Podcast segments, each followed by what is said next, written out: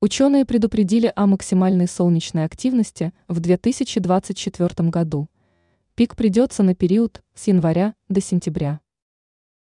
Индийские астрономы сообщают, что пик солнечной активности начнется в январе 2024 года, он закончится в сентябре этого года. Ученые предполагают, что выбросы плазмы могут достигнуть нашей планеты, что приведет к сбоям в работе спутников и даже наземных электрических приборов. Солнечный цикл – это изменение активности светила, во время которых увеличивается количество солнечных пятен и более медленное их уменьшение. В конце каждого цикла полярность звезды кардинально меняется. Наблюдения за Солнцем ведутся с 1755 года.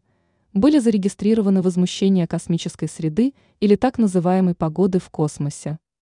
Для каждого солнечного цикла обычно прогнозируется время максимума активности и его сила, но время действия предсказать относительно тяжело.